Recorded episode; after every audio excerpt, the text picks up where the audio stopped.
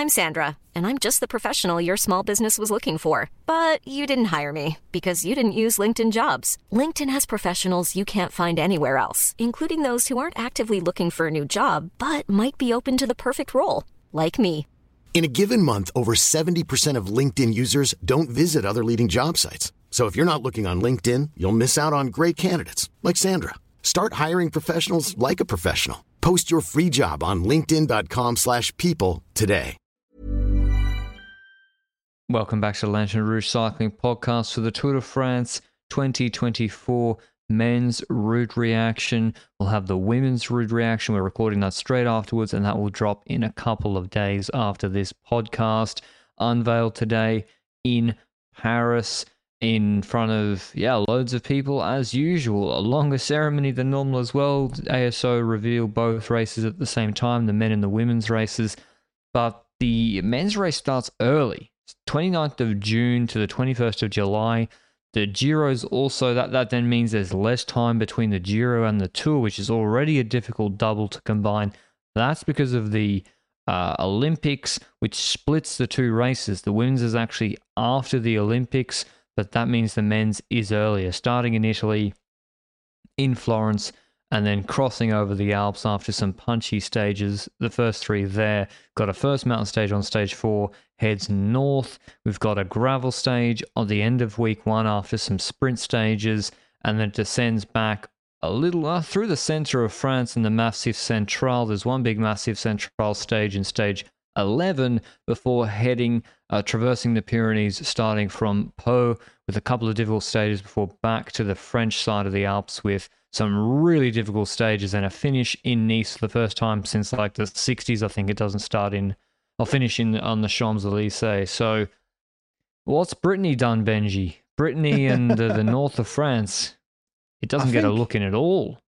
I think they're just not very uh, tempting to go to because the mountains are always on the other side and people are always saying uh, you gotta limit the uh, the transfers between stages and so forth but it also limits the possibilities of traveling to the entire other side of france to do a certain part of france like brittany or northern france and next to that i'd also argue that in Brit- brittany you probably don't also don't have like the mythical parts you've got Muur de Bretagne for example which comes back every time they go there but you don't go there just for Muur de Bretagne either and in northern france that's usually where they go when they need the cobbles, right? When they either go into Belgium or they need the cobbles for this for this Tour de France. But with the gravel, they won't be needing the cobbles this time around. And like when it comes to a first look at the map itself, like I kind of dig it. It's it's not the most ordinary Tour de France in terms of parcours.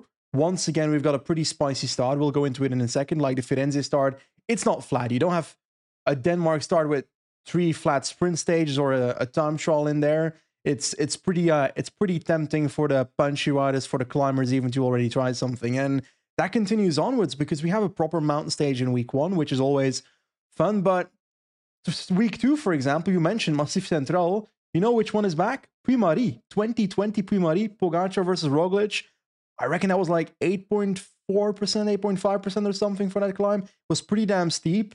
And that's a big memory from that Tour de France as well, next to the epic stuff that happened next to that in that 2020 Tour de France. But the last week is just, we'll go through every single stage of them, but three of those stages are deadly.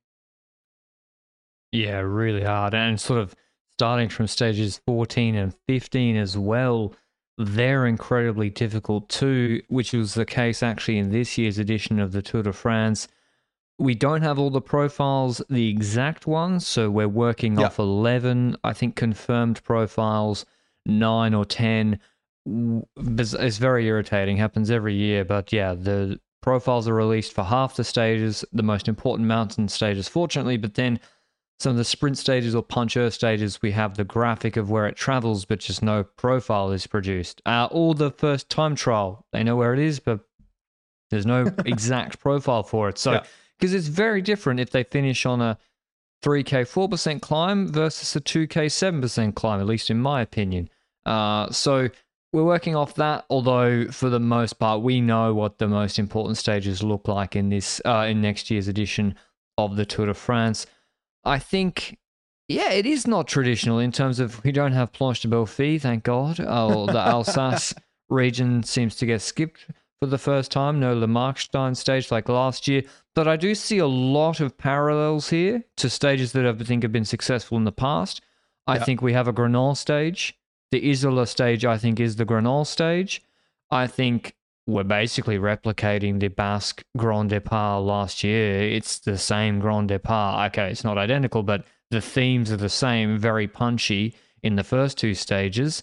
And then hard TTs and also the Couillole stage is like the harder version of the uh, of the Le Markstein stage. They've even ramped it up more for the stage 20 uh, around Nice. So I think a very difficult parcours. The numbers, Benji, seem to bear that out, right? It's not it's not the hardest tour ever in terms of elevation, but it's in terms of all grand tours pretty climbing heavy. Exactly. So for context, the 2022 was really a hard one. So that was like 56,000 meters of altitude. And that's about, I think, 3,483 when it comes to distance. But just in general, I think there's a rule in the UCI roadbook that a Grand Tour needs to be under 3,500 kilometers long. And like, let's say that 25% of the Grand Tours have have gone over that.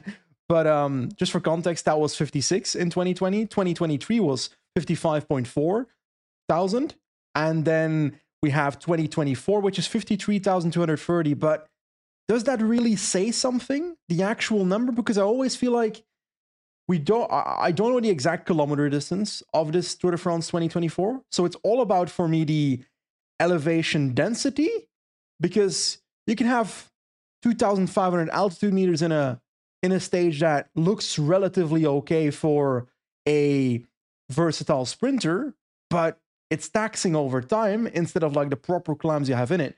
Do you value the actual total number of elevation?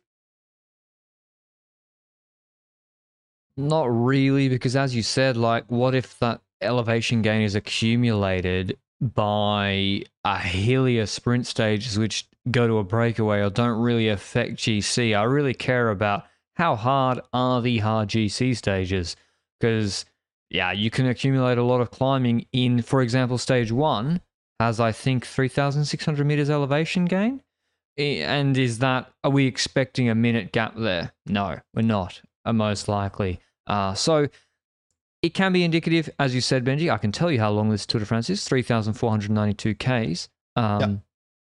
Exactly, according to the the sheet, which is yeah, not the same elevation density as others, but I think some of these stages have even these mountain stages are really really intense, even though they're not that long. They're actually under 150 kilometers, a lot of them, except Yeah. the Plateau de Beille, Bay stage is very, very long. But yeah, I think a difficult route. I think we are, there is no quote unquote easy Unipuerto like a Grand Colombier. And also, there's no Mont Puy-Mary finish. Puy-Mary is in the route, but it's not the finish. So we're missing a wall finish like Mont, uh, or even a pure punches finish apart from maybe Dévoluy later. But who's who's going to this tour? Vingegaard's going. That's he's Yeah. gonna go. Is who else is is gonna go after seeing this of the second tier guys? If you were advising them, Benji, to go or not?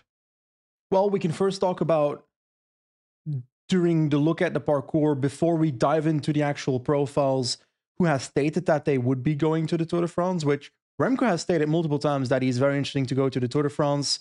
Um, Pogacar has not said anything specifically. So that's one where I'm curious if he'll go Giro, whether he'll do Tour de France, whether he'll combine both. From UAE standpoint, I think they would like to have Pogacar at the start of the Tour de France. I think that's a pretty obvious standpoint from the team of UAE. Whether that will eventually happen, that's that's a big question. But Roglic will go. We know that he wants to go there. He's going especially to Bora to have a full team to support himself in this race. And now I swear that Lefevere at the actual presentation of the Tour de France parcours today has stated that oh Remco is also looking at potentially doing the Giro or maybe a Giro Tour double. So now I'm also starting to doubt whether he will do the Tour de France. But Roglic and Vingegaard will 100% do the Tour de France based on what I would see right now. The other two are question marks. Other GC riders that might potentially do the Tour de France. What do you reckon when it comes to EF? Because from their standpoint, like a Carapaz and so forth, they got him to potentially podium at Tour de France. That's why they hired him, but I don't see that possible. Yeah. Although Carapaz on gravel, he was pretty good on the cobble stage. And the high altitude, we've got some really high altitude in this Tour de France. So maybe on Bonette, he thinks he can do well. It's not like there's no time trialing in this Tour de France. Like there's mm-hmm. still a decent amount of time trialing.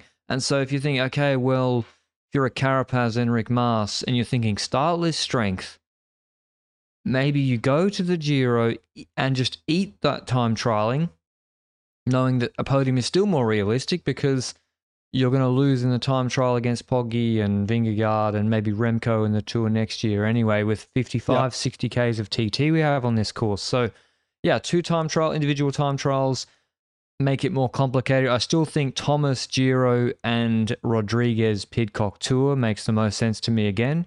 I think that's what will happen at Ineos. Rodriguez this was good. I think it's pretty good parcours for Rodriguez. Yep, I think so as well. But we've we've now mentioned a few riders that could go to the race, but I also feel like during the actual in-depth profile reviews that will actually go to a rider and say, "Oh, this rider could actually go well here." So I reckon we'll probably add more to that list once we go into the profiles, right? Yeah, I mean, unless there's anything else that jumped out at you that was like super surprising or funny today, I would say bit of behind the curtain action. Yeah. I I sort of, I spoke to Jens Haugland and Aike Visbeek there, and I was thinking, for them, they're thinking which like which stage can be a breakaway stage. Yep. Those sort of the managers of Uno X and Intermarché, they're looking at where's the nailed on breakaway stage, and that's the one for me that I'm looking at. It's not as clear to me, maybe because the profiles don't exist yet, but there's not as many I could put my finger on. Like stage 10 and 12 this Yep. year, I was like, break. Stage 19 this year, 18, break. Um, this one, not so much so far. And the, the second thing was Mark Cavendish got the biggest cheer, Benji, of anybody when they did the rider procession. Oh, that's pretty great. Well, he has a history with the race, which Yeah. is understandable. Who else was there?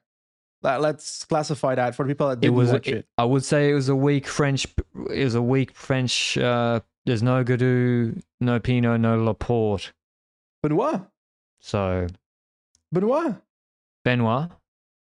He was there, right? Benoit was there, but he looked he was there, but he didn't have a good year, I don't think. Uh, and Poggy wasn't there either, so maybe he would have got a big cheer. Uh Lebu Lebu and Cordon Rigaud got big cheers. That, that's so that's my Yeah. behind the curtain. Who got the most? The biggest cheers. Cavendish seemed to get the most. Um, maybe because people are happy he's back. I don't know if it's the.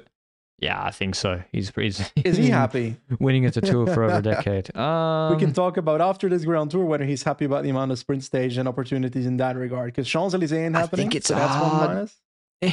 yeah, I think it's a hard one because I think you got to be a fit sprinter to get around this. Or you DNF Um, at anyway, should we kick off the route? 15 or something. But yeah, let's kick off the route. Yeah. Let's kick off the route. I'll do odds. Benji will do evens. Like always, the opening stage from Florence, going from the middle of the country in Tuscany to the east coast to Rimini, 3,600 meters of elevation gain across 206 kilometers on day one. Really, really difficult medium mountain stage.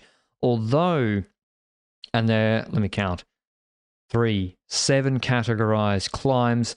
None of them are rampas. They're all sort of 6%, 7%. The final climb, 7Ks, 5%, which, as I said, the Jaizkibel was 7 kilometers, 5%, with the last bit being steeper, Mhm. about 20Ks from the finish to the crest. This is the same. It's the same stage.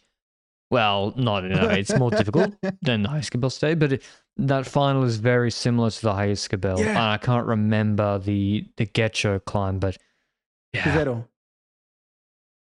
Alto de Vivero? it was oh no, but the one after the one after Vivero, the steep Cota Piquet? Pique. Yes. Pique, yeah. Who do My you thing? who goes for this, Benji? It's UAE again with with Poggy. My thing with this parcours is indeed who will control the stage because you you said it. Ooh, the the one stage there, um, with the with the San Sebastian climb that I just completely forgot about. Uh, Jaizkibel, yes. Now with the Jaizkibel climb, the control phase wasn't that hard. You didn't have five medium mountains basically, or five proper well it's medium mountains i would say before the actual final climb hits so you got to control a lot in this parcours and the first climb being 11.2 kilometers at 5.7% the Colli Trefaggi i'm thinking if the break waits until that point to to start there might already be quite a few people on this stage to try and go in the breakaway to make it hard for a team to control so yeah, maybe this will be the stage where you see UAE Team Emirates desperately try to control a breakaway with Nils Politt, who is just joined the team, against a lot of breakaway attempt riders. And KOM is available, a lot of KOM points already on stage one. So that's interesting. You might be able to keep it for uh, quite a few days in week yeah, one. Yeah, true. And They'll be cat threes with two points. I do agree that I like the parcours for something, but it's also so early in the Grand Tour that I'm not sure who is willing to bet on stage one already. I know, but it's the yellow jersey. Yeah. Like, could you imagine a world where the Tour de France peloton lets a breakaway win with the yellow jersey up for grabs? Like, someone will pace UAE with Sivakov in. You know, you've seen their Italian classics team. Surely they'd want to go for the stage win. If they also have Adam Yates, who won stage one with the sort of counter attack in the valley where Vingegaard was isolated. So, do I think there could be huge gaps on this stage? No, despite the impressive numbers of how much elevation gain there is, because a lot of the climbing shallow. Mm-hmm. It's far from the finish, the final climb, and the final climb's not that hard. For GC guys, it's not hard. So it's long, but if you're getting dropped here, you're not in the correct shape to contend at the Tour de France anyway.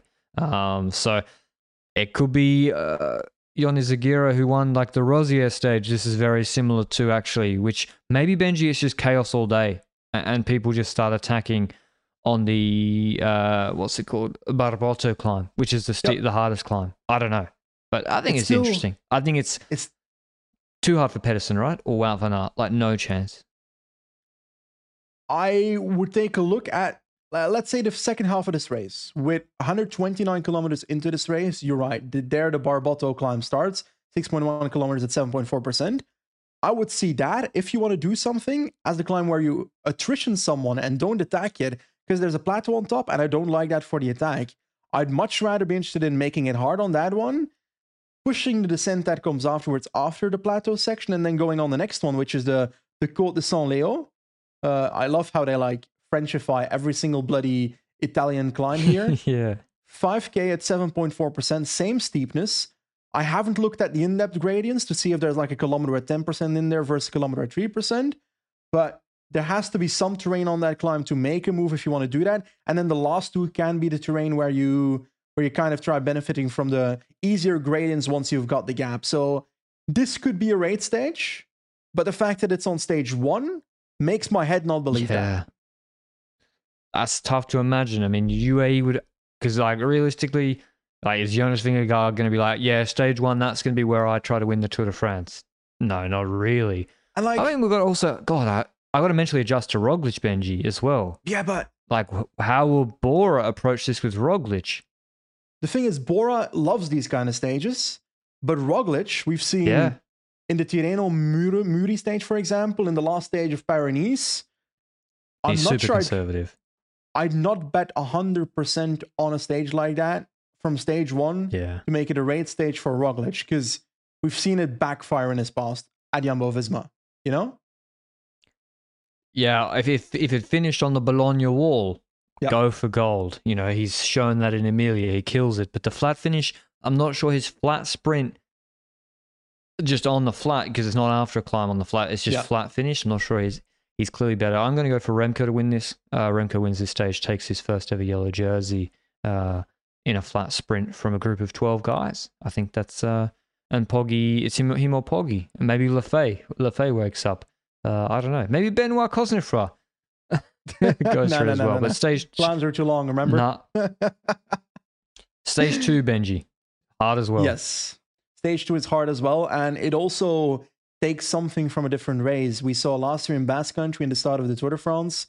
In the Basque Country stages, the Vivero from the Getxo uh, race, also called the Piquet, but also next to that, Jaizkibel from San Sebastian. And here we see the the San Luca climb, Côte de San Luca, I can't. I can't. I really literally can't. It's a stage from Cesenatico to uh, Bologna, 200 kilometers again. and it's got basically twice the San Luca climb in the last 30 kilometers. But there's about, I'd say, 10 kilometers of flat in between those climbs. And once you top the San Luca climb, it's it's not like it goes descending immediately. There's like a little bit of a bump on the road on top of the San Luca climb before the descent. So that's also intriguing. And there's about, I'd say, if I had to guess, seven kilometers after the descent to the finish line, six, seven kilometers to the uh, to the finish line from the bottom of the descent of San Luca. So it doesn't stop at the top. I I love this stage because it allows an opportunity for the punchers again. The problem in 2024 is that the punchers are also the best GC riders. I mean, there was Lafay on Côte de Piquet, like Fact. he was the exception for one or two stages this year. This is the Côte de Piquet stage. If stage one was stage two of this year, yeah, the Hayes Jaizkibel stage, this is the Côte de Piquet stage with a steeper, shorter climb and closer to the finish. Yeah. And this is, I think, could be should be more selective. I think two Ks ten percent, and and we've seen how there can be gaps on that climb. You know, it's very hard to stay together on that climb. Cesenatico is where Pantani is from, I think, where it starts. Roglic, I think if Bora were looking at it, they'd probably like this stage more than the first one. But then it's the flat finish yeah. uphill. I'm going to go Adam Yates flyer. Adam okay. Yates, Adam Yates on a, on a flyer takes it takes it again is what I'm seeing here. Hiring for your small business? If you're not looking for professionals on LinkedIn, you're looking in the wrong place. That's like looking for your car keys in a fish tank. LinkedIn helps you hire professionals you can't find anywhere else, even those who aren't actively searching for a new job but might be open to the perfect role. In a given month, over 70% of LinkedIn users don't even visit other leading job sites. So start looking in the right place. With LinkedIn, you can hire professionals like a professional. Post your free job on linkedin.com slash people today. It's very possible. I've been trying for the last two stages to imagine a, in a scenario where Corbin Strong wins, but I feel like the, the clowns might be nah, just too hard, hard for, to, for a scenario like that. So on this one, I'm also not able to... Uh, see that. I'd like the Adam Yates card.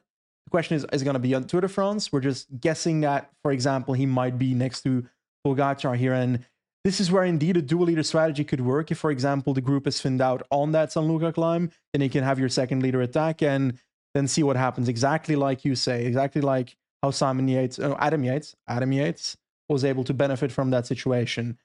Um, well, I'm going to, uh, I'm going to say Pogacar for this one from the group. Yeah, fair enough. I mean, he won the group sprint behind on the Côte Piquet stage as well. Would it be better for him if these two, if this stage finished on the Bologna climb? I think for him and Roglic, it would be better. Yeah. Then they can really punch away from Vingegaard, take four or five seconds on the road, and then also take the bonies as well. I, I think Roglic will surely they will circle this stage. I know it doesn't finish on the climb, but it's still somewhere he's won before multiple times that region. Stage three from Piacenza wait, to Torino. Wait, wait, wait, wait, wait, wait. 2022 Wout yes. could compete on this parcours, right?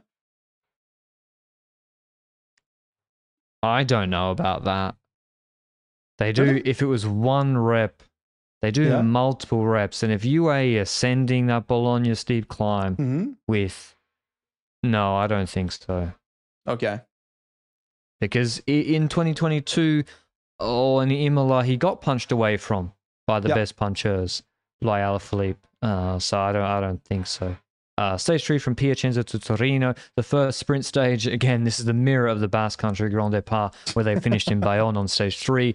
This is uh, flat. So something, oh, not flat. There are three actually categorized climbs. Uh, but I don't think KOM should change hands on this stage after the climbs of the previous two days. And from my eagle eye, 230 Ks long with those climbs with a little, what I think is a little uphill drag in Turin. This screams to me Mads Pedersen. Philipsen will probably win, this screams mm-hmm. to me a Mads Pedersen type stage. Attritional, long, previous two days have been super hard, uh, but it's a nice sprint stage, Benji. I'll go Philipsen because I feel like in Limoges 2020, um, 2023, the stage that Pedersen won, my head says that's harder.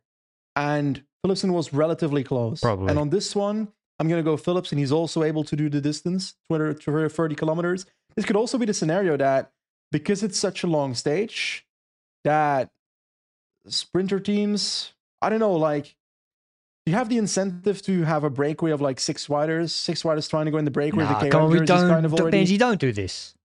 Don't do this. That's not what I. That's not what I meant. That's not what I meant. I mean, We say no this every for the year. breakaway.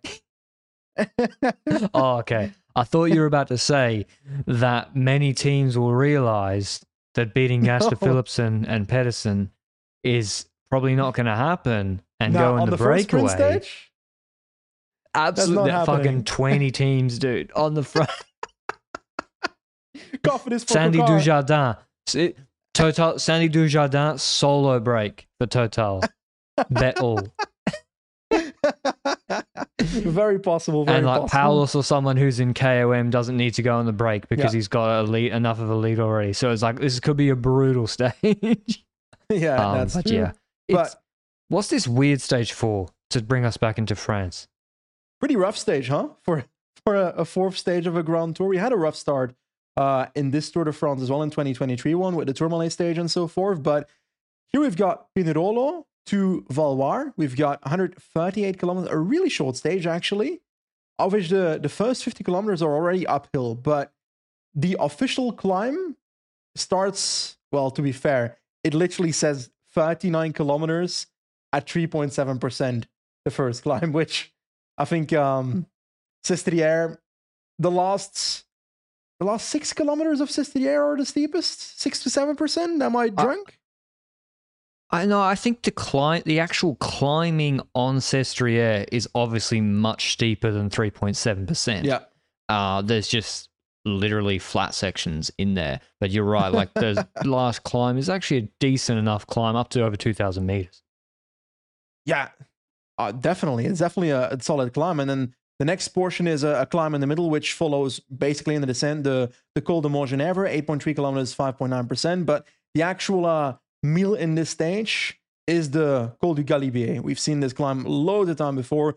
Souvenir Henri Desgrange. We've got 2,642 meters high, so high altitude, and um, well, it it is a descent finish. So the last 20 kilometers are downhill towards the line after the Col de Galibier, and I I feel like this is the Granon stage without Granon. Oh, I feel like this is this is nothing. Yeah, but if I you think this away is them Granon, trying to get back into France as, as how can we get back? Yeah, I mean, what was group before Granon? Lacet de uh, Montvernier, and th- Telegraph. and then the Telegraph. It was the harder side of Galibier, right? yes, I think this is much much softer. Is Valloire where Izagirre won last year? yes. Maybe doesn't matter. I think this Issoire? is strange. I don't even know anymore. Yeah, is this well? I've conflated the two. Um, these profile these look like fake news climbs. All of all three of these are fake news climbs. I'm saying that right now. The official profile for the Col de Montgenèvre, Benji, says 8.3k, 6%. Uh, the drawing here, unless someone's hand has gone askew, uh, one of the, a part of it seems to be vertical, and, and then there's a descent in. and so, is there a rampas in Humanas as they cross over the border Mate, into France? The And then in the profile has uh, a vertical descent in the Galibier. People are gonna fall down. yeah, yeah, and then and then exactly this, and then in the Galibier there's like some steep sections. So they're very irregular climbs, particularly the last two. Which is this actually more like? I think this is like the Coltere stage, but without Coltere, where I it's don't know, very because short. The hardest climb is now the Who last one. goes for this? I don't know. It's very short, so people might still control it. If you're if you're a Pogacar, UAE Team Emirates, you might consider this.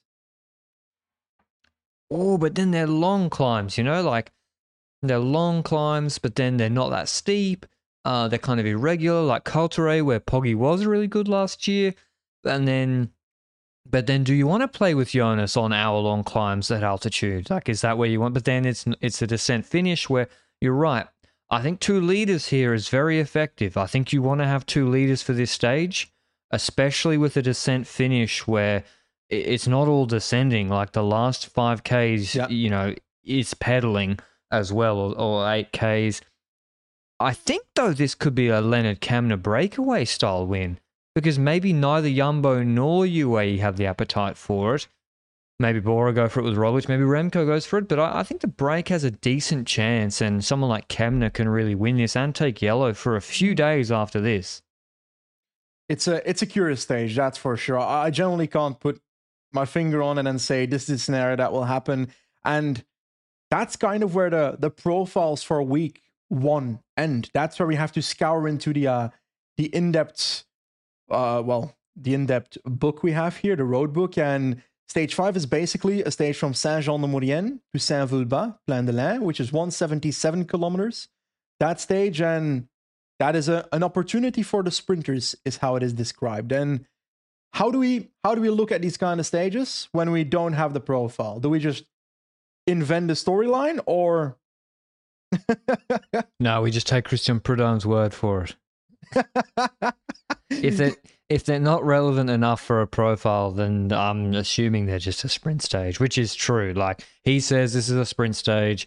He says there's a there's a two k six percent five percent kicker with thirty five k's to go. It's a sprint. Philipsen wins it. We all go on to the next. That's how I see it. Um, pretty much. okay Stage six is the same from um, Macon to Dijon.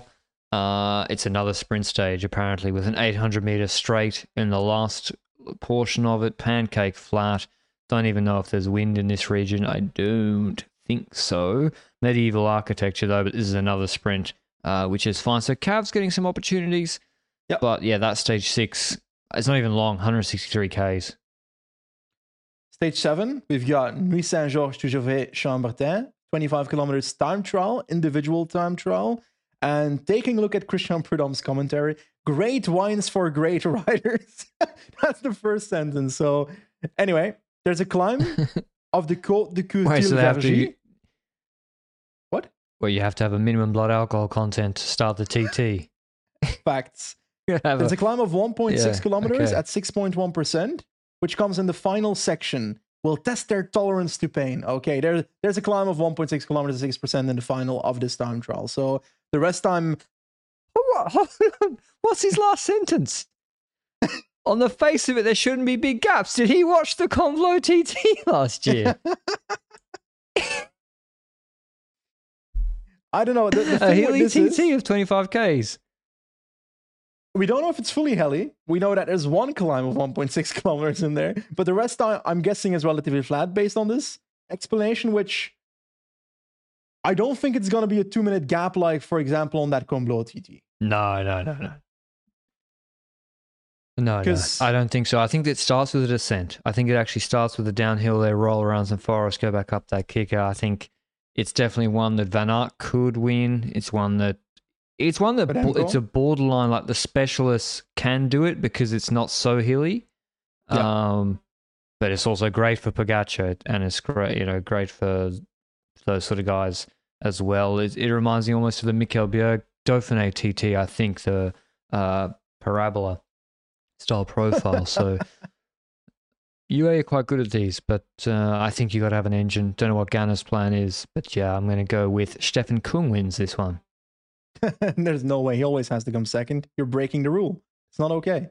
But Sure, that um, the rules. Okay, are you, are you so? okay. I'll let you go to stage eight then, which is uh another sprint stage. I believe so. Another sprint uh, from Semur-en Auxois to Colombey, les, les deux églises. Well, that's tricky for your boy. Uh, no altitude records will be broken, but there's five categorized climbs. Apparently, th- this is like a, a versatile sprinter stage with the last Yeah. third is flat. There's hills, five categorized climbs beforehand. The break will form. It could be a really strong breakaway. Like this could be uh, very similar, I think, to stage 10 of this year, which was won by Pello Bilbao in a sort of small group sprint ahead of Zimmermann. Uh, and, and I think that could be the case too, where especially if Philipsen's won a few stages and people are reluctant to Mhm. help Alpecin, is a sort of stage where maybe not now he's on Jumbo, but the Jorgensens, the Izagirres, the Bilbao's get in a breakaway and make life. Uh, and Israel as well. Krists Neilands, never forget, uh, on stage 10 this year was Yeah. solo. So uh, this could go either way. And I think could be a pretty exciting stage before. Uh, one of the most controversial stages of the the parcours, Benji, the Troyes to Troyes uh, stage nine. controversial is what he can call. We had we did had cobble stage in the past. We also had in the Tour de France Femme in 2022 the actual gravel stage. We had four segments, I think, in there when it comes to gravel segments. And we know that ASO, the uh, organizers of the Tour de France, tend to test things out either in the Dauphiné or the Tour de France Femme. And now we see that the Tour de France Femme project was successful because they have made a full-on gravel stage, which is not 199 kilometers of gravel, so don't worry. It's 199 kilometers of a combination of both asphalt and gravel with 14 gravel sections. And I'd say there's two phases in there. I'd say we've got sector 14 until sector 7 is quite hilly, while the last six sectors are basically flat sectors. And there's about two of these sectors that are from the Tour de France fun stage, but in general, how hard it is. Com- I think this is easier than a Montalcino stage, for example, at the Giro, but You think? I think so. Yeah, it's not as hilly. It's not as hilly. But it's still going to be rough. Like, if you see this in your Pogacar, for example, do you see an opportunity here? I think they would have preferred the hills to be near the final, as you mentioned, and that was the key with Montalcino. The hills are near the final, and you know Pogacar's a fantastic rider, brilliant, but the reality is the flat end of the cobble stage where he was solo. Him and Stuyven were losing a shitload of time Yep. to the domestiques chasing behind. Like he was losing time. And that's because the physical reality of he is still a 66 kilo rider against maybe two 73, 75 kilo rulers chopping off. So I think they, as you said, would have preferred a Montalcino style finish. Vingegaard said after the release of the route that, you know, bad luck can play a part and you can lose Yep. five minutes here. Five minutes. Come on. How are you losing Well- five minutes? He, he lost he lost 13 seconds on the cobble stage after the Well, musical chairs. If he has that mechanical in the in the last 10 kilometers, it has another mechanical and a crash in that last 10 kilometers, Five then you can lose five minutes. Two Two mechanicals and a crash. but I would say 32 kilometers of gravel in total. That's a lot of kilometers on gravel.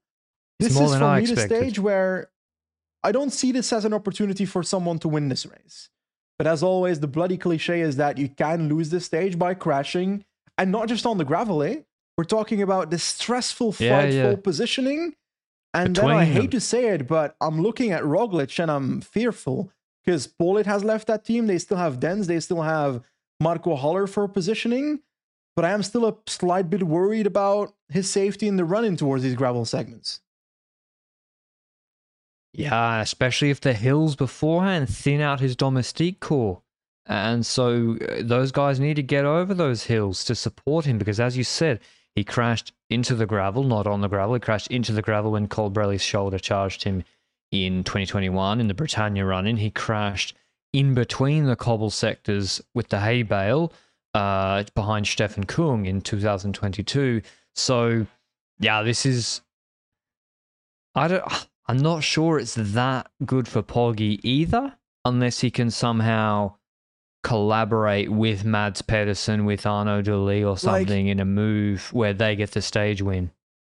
It's not bad for Pogacar, but he might not be No, it's able to gain as much as the first impressions might allude you to. Because the first time I saw this, I was like, oh, they've got a couple like gravel stage in here with major difference potentially. But I'm not sure the major difference will actually happen. And the last 50 k's is flat. Like, what is he going to do on the earlier hills? Go with 60 k's to go on the gravel and keep the gap. Like, Have your team pace if Tim Mullins is there, think. but Maybe you did- he's allergic to the sun still. I true, was- yeah. True, this is in summer. Politt. Yeah. Who else? Uh, who do you think wins? uh, Dane Yeah. Cope won that cobble stage back in the day. I um, who will win this stage? I can't go past F- Philipsen? Philipsen. Yeah, Philipsen. Because maybe imagine they if he did and Paris Tour this early. year. Possibly. Will he do? Will he do the tour with the Olympics afterwards? I don't really know how that. I don't know what the optimal scheduling is. I don't know either. And there is the opportunity. F- I also don't see major opportunities for Van der Poel in this tour so far. As in, yes, he might compete, but in most stages, I've said Philipsen can win them. So Van der Poel as lead out in preparation for Olympics, that is possible. Yeah, possibly. Okay, that's that's week one. I would say there's a lot of exciting stages. There's some different stuff. I think it's nice. Like this year, there is one mountain stage, but it's a strange mountain stage crossing over the Italian Alps into back into France. But to be honest, uh, apart from unless there's a unless a TT, there's a lot of different things going on in week one. There's almost something for everybody. But hopefully, there's still close gaps going into the first rest day, which is in Orléans, and then stage ten uh, to from Orléans which I think is as close as it gets to Paris. I think I'm so. not Wrong. Uh, to Saint Amand Montrond, which is a flat stage, uh, but they, according to Christian Prudhomme, they changed direction in the last 30 kilometers three times, and there's been crosswinds before. Cavendish, I think, won here before when there was echelon action. So this is echelon territory. This is where Paris Nice often goes through on the way Mhm. down to the sun in Nice in the opening stages from Paris. And so, yeah, it's a crosswind potential stage. Might be worrying. Might be might be a cracker. Who knows? Yes, stage 11 then. We've got um, Evaux-les-Bains to Le Lioran, and that's an interesting one. 211 kilometers in there. And this is what I spoke about in my dialogue at the start. Puy-Mary is back. And Puy-Mary is going to be used differently because if you remember, we had the fight between Martinez at EF back in the day, and was it Hirschi? Yeah, and Kämna. Kämna. Kämna, No, sorry. Kemner. It, Not Schachmann, Hirschi. Schachmann and Kem, Schachmann worked over Martinez. I had a big bet Yeah. on Kämna actually that stage. okay. yeah, spewing. In this one, Puy-Marie, 31 kilometers from the finish line is when it tops, which I kind of love that because I feel like it forces action to happen there. And we will see the attacks on Puy-Mary because Puy-Mary, let's not forget, 5.4 kilometers, 8.1%. But somehow when I looked at that stage, it looked steeper to me. and um, then there's- ramps in there. No, no, no. Yeah. It's steep. That's a fake news climb. Yeah, I thought so as well. And then it goes down and it's got the the Col de Peru, Pertu, sorry, 4.4 kilometers, 7.9%. Also pretty steep one to be fair. And then just before the finish line, we've That's got hard. the the Col de Font de Cère, which is 3.3 kilometers, 5.8%. But I see attacks on Puy-Mary happen, maybe, hopefully. I think so. If you're Poggy, right, isn't this the stage where you try and go for it? Yep. Because This is the you can go on UAE. Puy Mary. yeah. Yeah, the team's good for it. That being, I mean, we say that, but this is in the Massif Central. This has, by the way, 4,300 meters elevation gain in this stage. These Massif Central stages are so deceiving in the profile. They are so difficult, especially the way modern racing is. 211 kilometers with 4350 elevation gain. And you look at this profile, you're like, ah, medium mountain. This, look at Marie Blanc. Look at Mond, look at those stages. They're very, very difficult. a- Bettex? And, I think there could. Yeah, Betex was brutal, uh, albeit some longer climbs, but that was a brutal stage. So I do like that the two, no, the three hardest climbs, because the Col de Neron is 4Ks 9%, before Yep. Puy Mary. So the, the three hardest climbs are before the last climb, and probably the breakaway wins because there's three hours before that No. Neron climb. Uh, but yeah, I, I- the satellite riders will be in play, of course. People want to get satellite riders up the road. Uh, but yeah, if you're Poggy, you probably back yourself on a finish like this. I I think though the most likely outcome is is actually no time gaps, and him and Vingegaard and Roglic rolling over the line together with the bonus seconds already gone from the breakaway. Possibly, but I don't know. I feel like this is the kind of stage where UAE team Emirates gives everything they got to try and control a breakaway that might be too large for them to control. And this is where we'll see if Politt will actually make the difference. for their breakaway formation phase. And that will be will Pogacar and whoever is in that group that attacks on Puy Mary be able to catch the remaining breakaway riders or not? I don't know. But it, it should be a fun stage. That that's certain. Like like this is the Yeah, a mini I'm raid circling that final. one. yeah exactly stage twelve. Yeah, Aurillac I really want to watch this one. I think it's going to be good. You're not gonna watch every single one, or just skip the sprint I mean, if some if there's no profiles for them, then it's difficult to watch them. Maybe the, the, the stages don't exist. But yeah, sorry, go on with stage twelve. Stage 12, Aurillac to Villeneuve-sur-Lot, 204 kilometers. And this is also one of those stages that does not have a profile. And there's something for the breakaway specialists to play for. The terrain here is all hills, with the climb to Rocamadour standing out. So, Rocamadour, the 2022 time trial climb, which um, Yeah. should be intriguing. Breakaway opportunities. Uh, with an exact profile, I'd be able to signal who I'm looking at, but I think this might be the kind of profile where Van Aert, Van der Poel, those kind of breakaway riders might be combining with a Mohoric, with a an Izagirre maybe on a stay if he, it feels like parcours is still okay Magnus enough for him. for UnoX. Yep. So all that kind of all that kind of stuff happening on stage 12, I think. I reckon this is not a sprint. I reckon this is the breakaway. Uh, I think they're underplaying the how hard the initial part of this stage is. Whereas stage 13 from Agen to Pau, Pau gets the stage almost every year, uh, is a pancake flat stage. So apparently there's a couple of climbs, some hill, hills near the finish, but uh, they shouldn't really worry sprinters. And so I think this is uh, who do I like? I'm gonna go with Chr- Christophe the Door. Christophe Laporte wins a random weird sprint because everyone's tired. I feel like we've skipped Merlier a lot in this, and I feel like I don't know. Will he go to the Giro? Oh, will he go he to going? the Tour? I don't know. If Remco wants to do the Giro and the Tour, then Merlier can do the Giro and the Tour as well. At this point, I don't care. And Jakobsen's on DSM. Welsh is not going. Yeah. Mm. I like Pedersen for a lot of these. But yeah. Anyway, stage 14, Benji, where this is, Yes. we've done the first two thirds of the race. This is where the race really intensifies from here on out.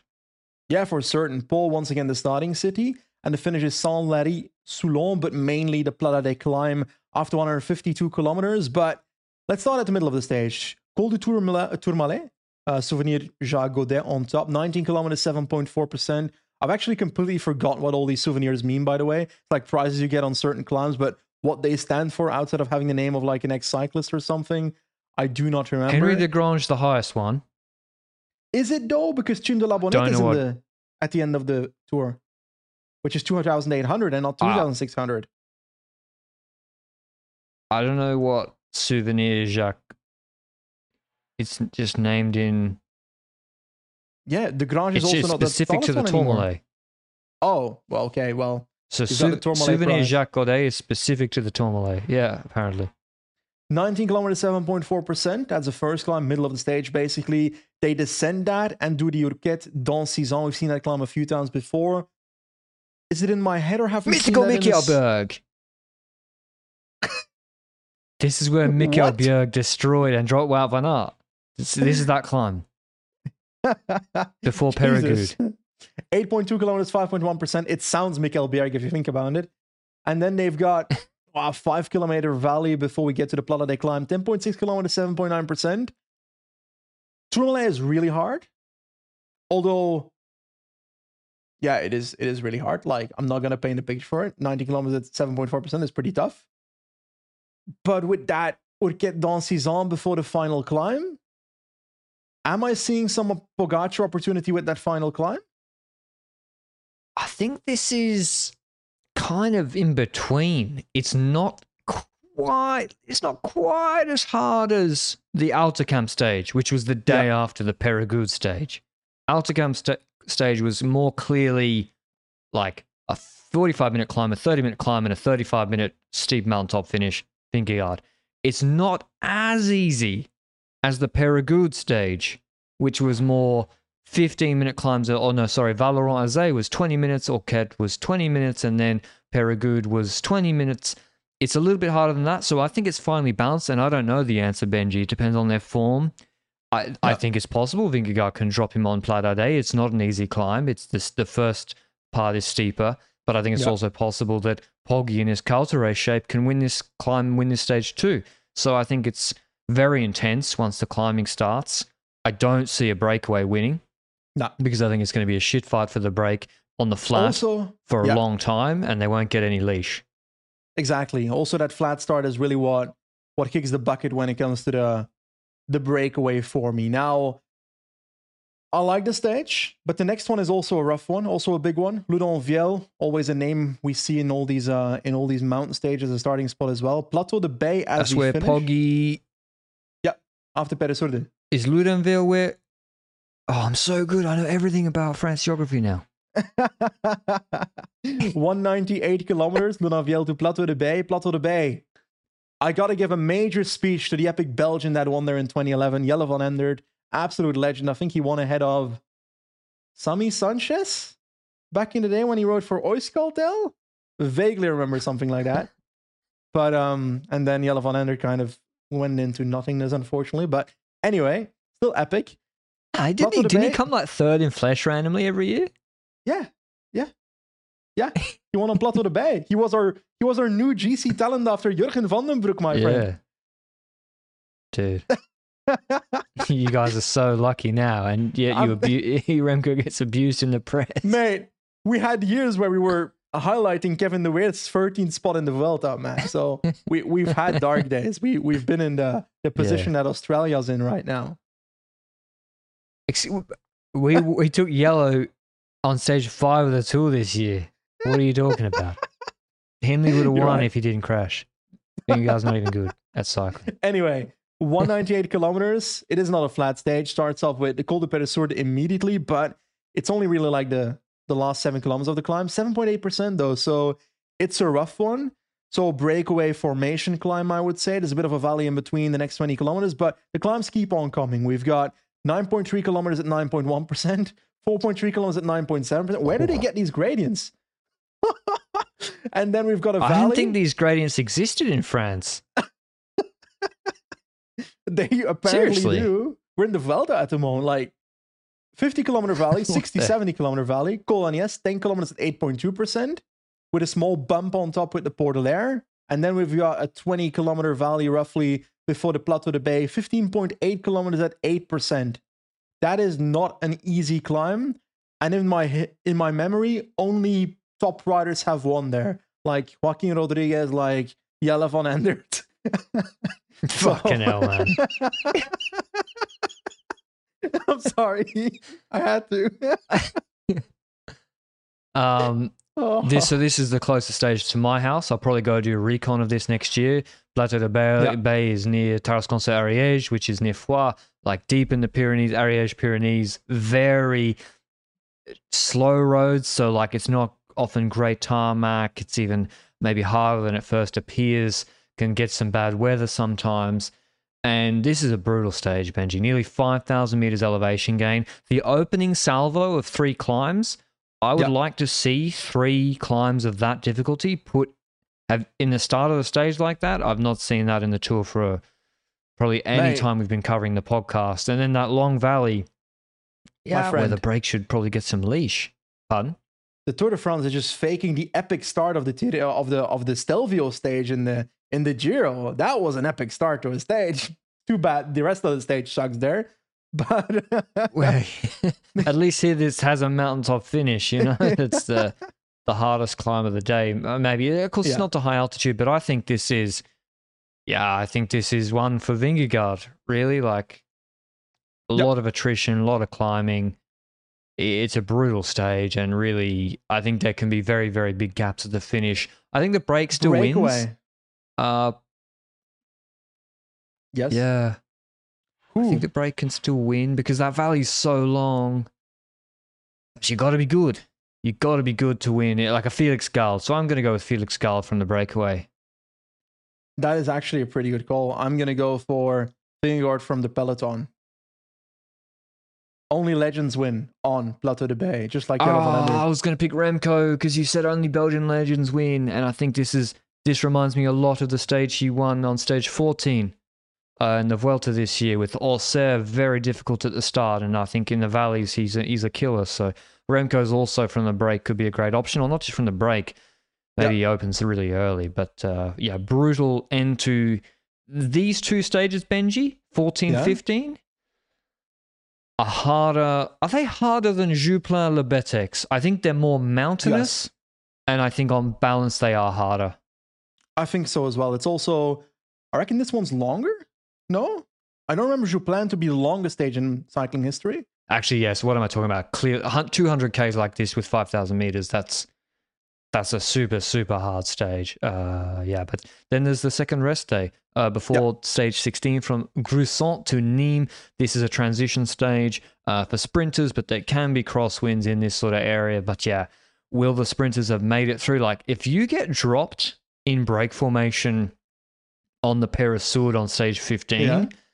you could be in trouble here on stage 15 with time cuts. So, yeah, sprinters for stage 16 and then 17 Benji is the next Yep. semi GC day. Exactly, Saint-Paul Trois Châteaux to uh, Super Dévoluy, 178 kilometers. And uh, well, this is this parcours looks like what you'd expect a Unipuerto to be, but that's not true because there's it's a tri-puerto with three climbs at the end of like a, a build-up. So we've got 132 kilometers of false flat uphill. It's Grand Colombier deconstructed into three separate climbs because the last climb's kind of shallow. yes, that's true. Now, the first of the three comes with about 33 kilometers to go. It's a Col Bayard, eh, 6.8 kilometers, 7.3%. Already pretty rough, but it's too far to go, in my opinion.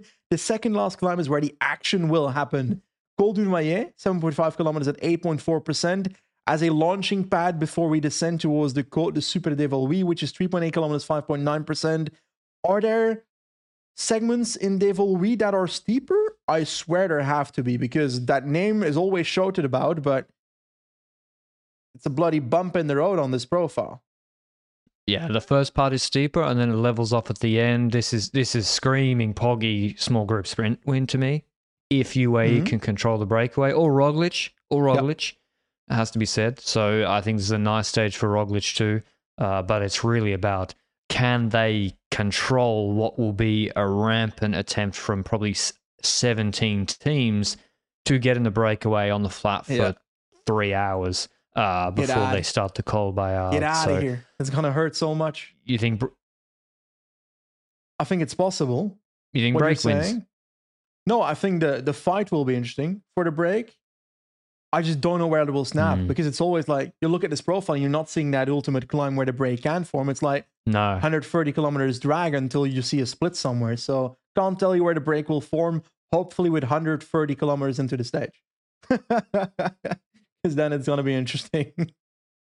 but anyway, that is. yeah, I, I uh, don't expect big gaps on this stage. Yeah, uh, me neither. Me neither. But the next stage, what do you think about that one? Stage 18.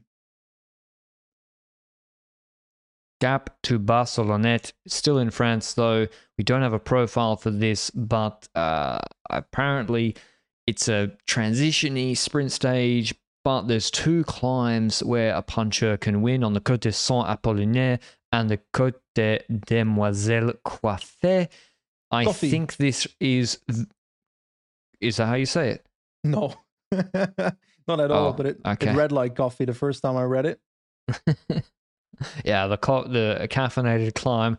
I think this is sort of like the Asgreen Morridge O'Connor stage this year. I know I don't want to compare everything to the same stage, but really, I think it is a uh, to, the, to the most recent tour. But it looks like a transition stage, and Yeah. it's really whether a sprinter team can control. I, I don't know. It, it really depends on the positioning of that uh, final climb. But the last three stages, Benji, 19, 20, 21, we then start the last phase of the race where this stage 19 from Embrun to Isola 2000 is brutal. Yeah, it's the Grand All stage, is what you stamped it. We've got Embrun as a start with Yep. 20 kilometers of flat, maybe a, a bit of altitude, like 10 meters up, 10 meters down. But the real climbing starts after 25 to 21 kilometers into the stage, which is the, the Col de Var, which is 18.8 kilometers at 5.7%. But that's just the warm up. 18.8 kilometers and just the warm up, because then we've got a small descent of 20 kilometers before we start the, the big one. Cime de la Bonette has been shouted about numerous times in the past. 22.9 kilometers at 6.9%. 2,802 altitude meters. Can you remember a climb of that altitude in your life? Because Stelvio's 2,700. I do not remember a climb of 2,800. Iseran's close. Iseran's close, but not that high. This is the highest paved road in France, apparently. So The- The Vuelta there is one? no higher. Wait, no, no, no. Uh, the one that they no, made bigger Sierra or something. Nevada, they only went to. Sierra Nevada, they only go to two twenty five hundred. oh, okay. They can in training they can go up to three thousand. So so Sierra Nevada has a higher paved road, but they don't use it in the race because of the ecological impact. They wanted to go to twenty eight hundred Yeah. or twenty nine hundred in the Vuelta, but they weren't allowed to in twenty twenty two. This is brutal. Th- This is so hard. This climb, like seven percent average for twenty three kilometers to that altitude. You're basically.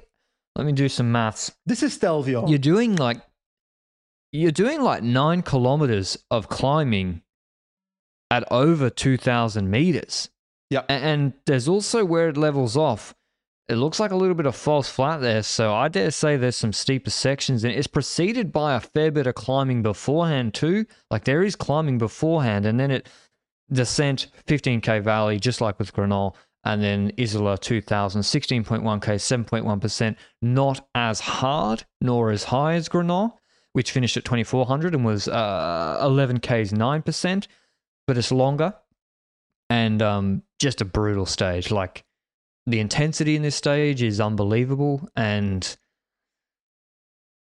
this is harder than the, the Telegraph Galibier, the Bonette. Is it not, given how high it is?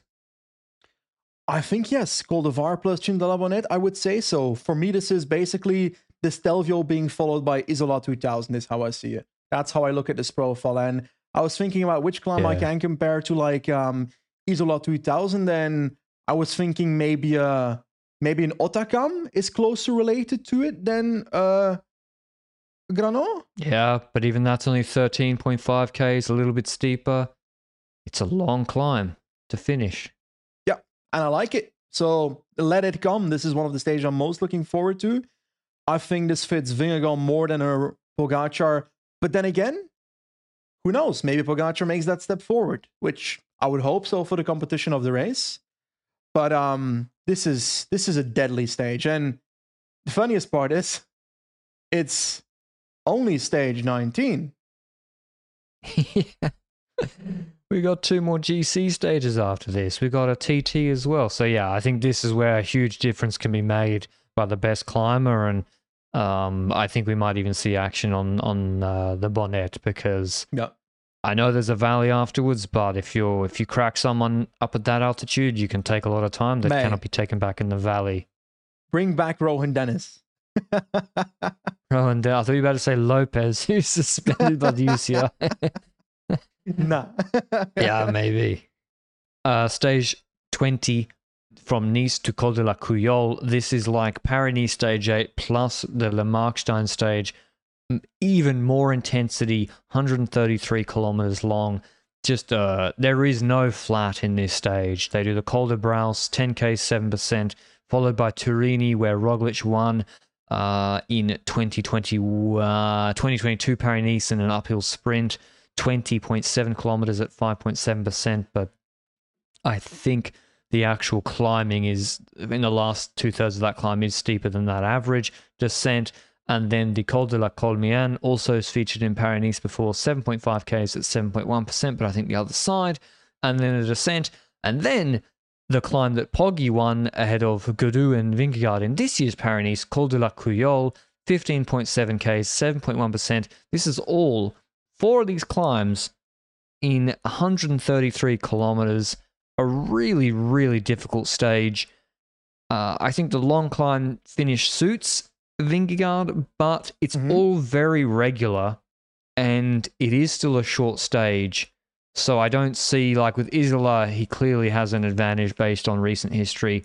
This is an amazing stage, Benji, where there could be a raid on the Turini almost. I love the idea of that. I um I'm a bit salty when it comes to this stage.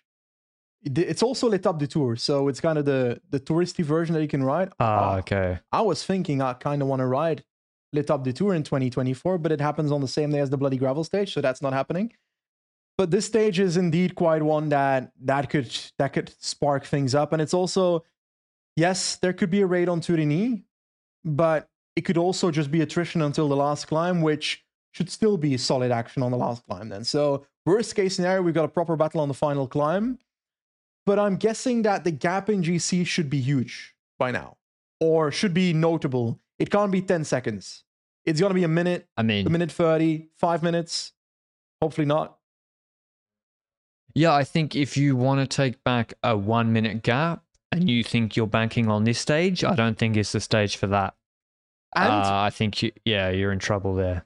if you do arrive here with that gap, you got to go earlier, like you said, and not Yeah. on the final climb. So that's that's kind of my conclusion on this one. You you might see opportunities for breakaway riders at the start, but I feel like this is going to be GC day regardless of of that. And that's Yeah. what we said. Like, how many times have we mentioned breakaway? Three times, maybe. Yeah, barely any because normally a breakaway stage you want to see right quite long climbs and mountains in the first half of the stage, some more climbs, but nothing too severe in the finish. Like Yeah. Other yeah, like what in this parcours? And so Or if, for example, the, the if the Firenze stage was stage twelve, I would say that's a breakaway mm-hmm. stage, but it's stage one, and we don't have many of those other stages. And Dévoluy, that is one I can pinpoint, but this, it's hard for the break to win this. I think so as well. And I feel like it might not be a discussion we can have in this podcast, but have the breakaway riders become the victim of the shortening of mountain stages and grand tours because there's not that middle valley where the gap can expand enough before the final climb? Yeah, like a Plateau de Beille, you say, okay, normally GC go for it here, but there's such a big valley that the breakaway guys got a real shot.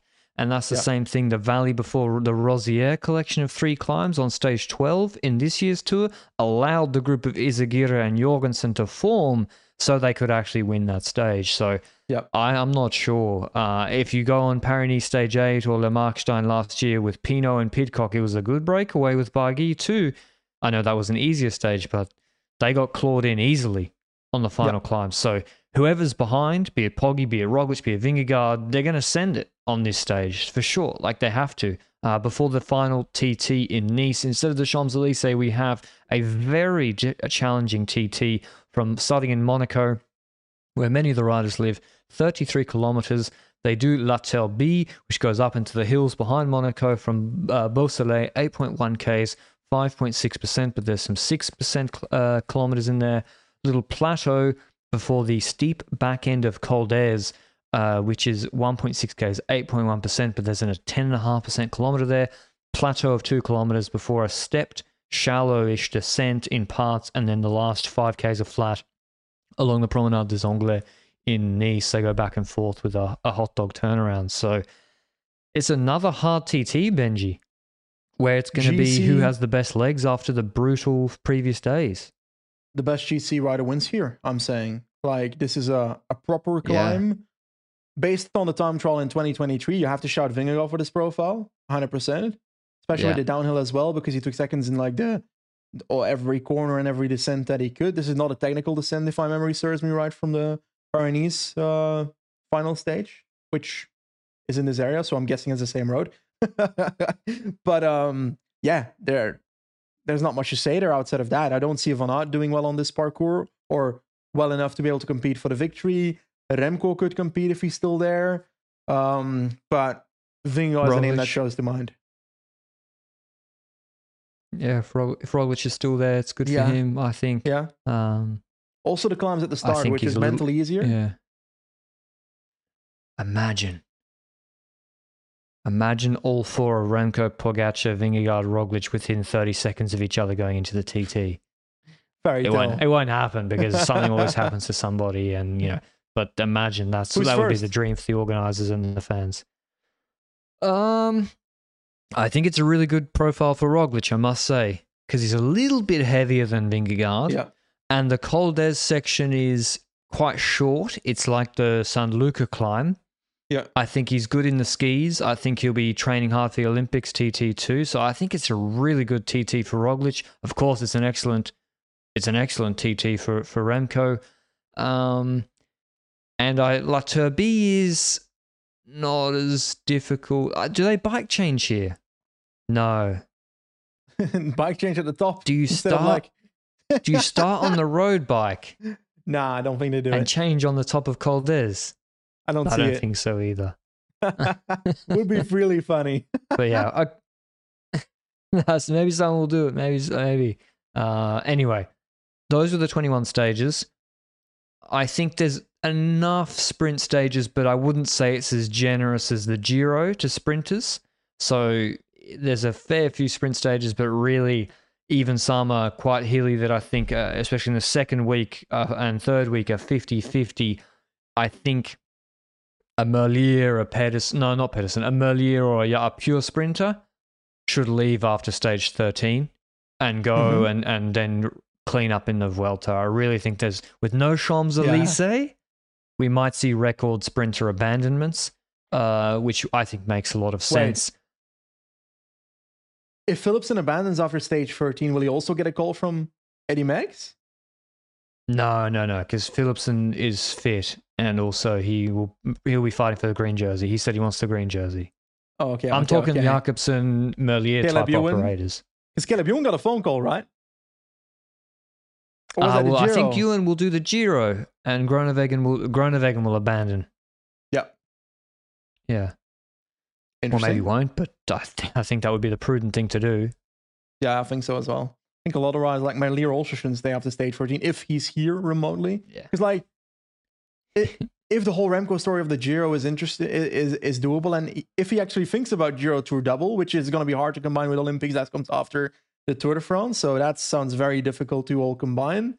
But if if that is true, that storyline, that narrative actually is realistic, then I see him going for GC at the Giro, and a more realistic scenario is that he might not be fighting for GC at the Tour de France then.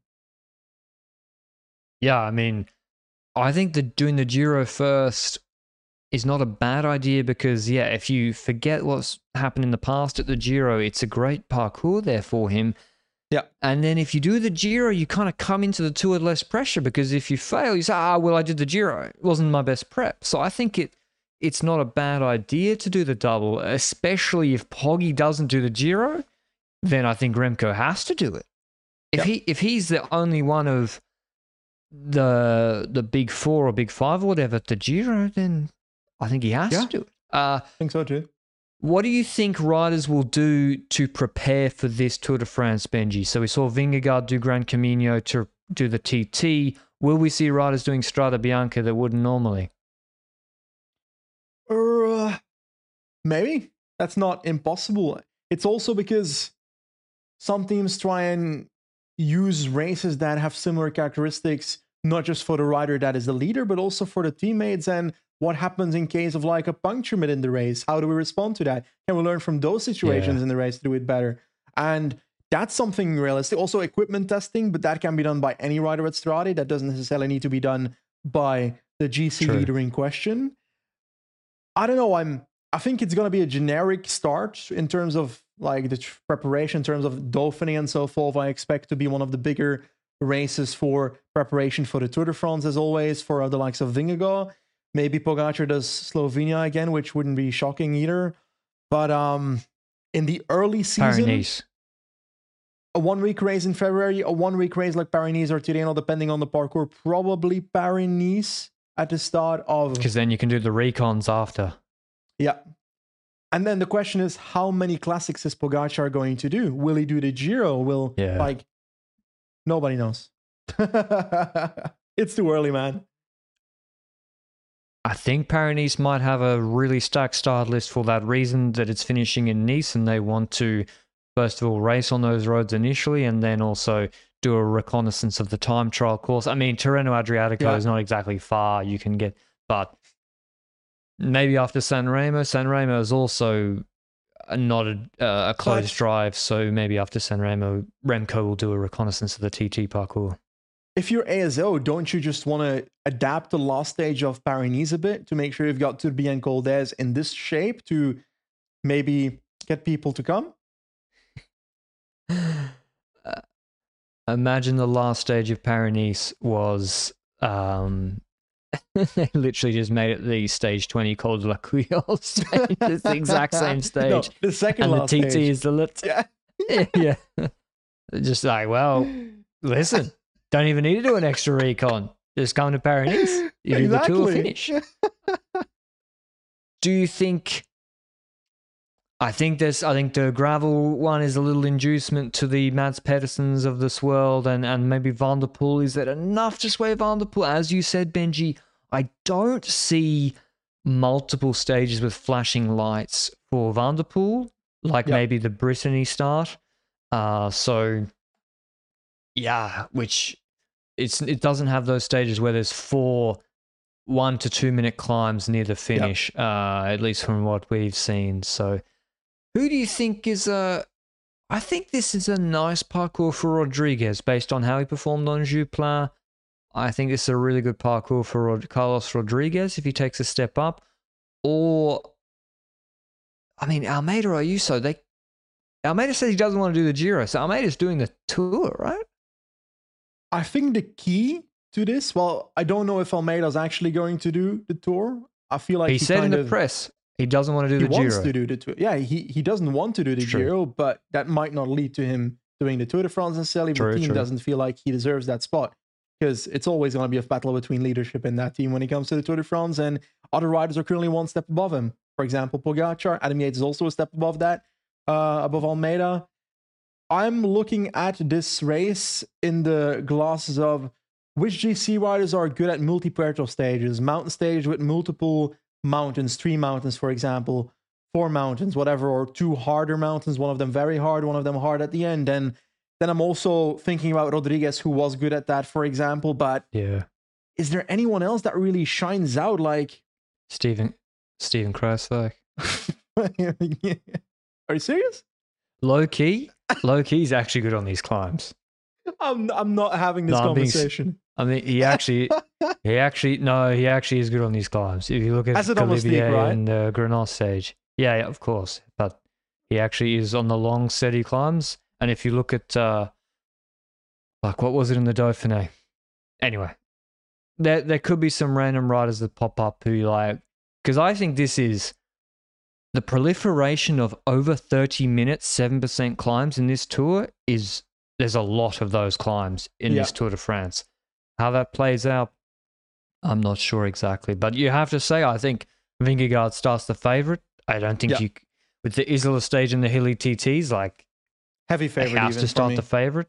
Yeah, yeah, I think so as well. Of course, we're seven months, eight months, nine months away, Mhm. but anything can happen. But I don't think it's a good parcours for Roglic, to be honest. Agreed. Um, but I, I, but then I think the TT is good for him. So It's also yeah, all these stages are so heavy, and if a team paces it, that might drive up the kilojoules before the end of the stage so much that it might start hitting Roglic Yeah. where that where that hurts. Well, Blood Vingegaard, yeah, it's gonna be interesting. That's for sure. Vingegaard is for me favorite as well. I think Pogacar has terrain he can work with, but I don't think the gravel stage is as much of an opportunity as people might pretend it to be for him. I think it's limited. No, I think I think stage one, stage four, and stage eleven are sort of where UA might have an advantage. Uh, Where if they still got Yates in GC, I mean Yates in Italy is is unbelievable. We saw that in Lombardia, so he's he's. I think Yates has to go. I think Yates and Sivakov have to go, and um and maybe then it's like, well, where does Almeida and Ayuso fit into that? Uh, is really interesting. So, but yeah, I can't wait to watch. Who's going to win white? Because Poggy can't win it anymore, right? What? Poggy can't Young win the white jersey anymore. You're right, but I don't know It's who's Carlos. eligible then. Carlos, Carlos versus Ayuso. Ayuso? depending on who goes. Remco still alive? Yeah. Ah, Remco or Johannessen. So I spoke to Wow. Haugland before. He said they're, they're not going to really go for GC. Do you think that's the right thing? Yes. I think so too. I think I so think too. he's in the Unless you, Ciccone space right backdoor now. a break or something. Johannessen is Ciccone Yeah. for me, Norwegian Ciccone. I mean, that's a bit generous to him, but uh, nah, nah, nah, nah. I think it's true. Coulthard, the way he rode there was fucking good. Coulthard was very impressive. He probably could have won that maybe if, if Wout van Aert and Jumbo didn't send Tourmalet. He was very, Yep. very good on that finish. But also Ciccone on the uh, Basilica, the Basilica in Yeah. Grenoble in Dauphiné, uh, it's a pretty good level. Uh, anyway, that's our Tour de France men's route reaction. Uh, how fun, before we sign off, ratings, Benji. We gave, uh, what did I give the Giro? Seven and a half? Yeah. Is it still a seven What and a half looking this? at this? Yes. Oh no. I think we were. I think we were in a good mood. I think we were being were too so nice. generous. I think really that's a five and a half, six the Giro one. I'm already at four out of ten for the Giro at this point. it's Because I fallen remember these the tour stages. If someone said to me, "Well, what stages are you looking forward to next year?" I'd be like, Isola, Plateau de Beille, the Nice Yes. time trial. I can already, and I remember. Benji, I can't tell you any of the Giro stages. I know there's a time trial in two time trials. I can't tell you. I, Yeah, I I know don't that. remember but- and, and there's one with the Stelvio at the start because I complained about it a lot. But for the yeah, rest, I actually do- don't remember the rest of the unhappy Giros. about that. So I, I'd like to change my ranking of the Giro to a four out of ten, and I think this for me is a a nine point nine point five. What? Really? Yeah. I like it a lot. No, I'm, gi- I'm giving it an eight. Um, But to be I fair, think I think in two weeks we uh, might drop even- that by a yeah. point and a half. I think stage four is weird. I think there's no there doesn't seem to be much for the punchers. Uh, with as in with a puncher finish. I think Mhm. the gravel is a bit of a gimmick, but the mountain stages are really really good, and so it's an eight. And I, I like that there's now two time trials. I think one time trial of 28 kilometers last year is just not enough. So yep. Okay, nine point three. Eight out of 10. I've changed. Fair enough. All right, thanks for listening as always, and stay tuned in a couple of days for our Tour de France Femme avec Zwift route reaction then. Till then, ciao. Mom deserves the best, and there's no better place to shop for Mother's Day than Whole Foods Market. They're your destination for unbeatable savings, from premium gifts to show-stopping flowers and irresistible desserts. Start by saving 33% with Prime on all body care and candles. Then get a 15-stem bunch of tulips for just $9.99 each with Prime. Round out Mom's menu with festive rosé, irresistible berry chantilly cake, and more special treats. Come celebrate Mother's Day at Whole Foods Market.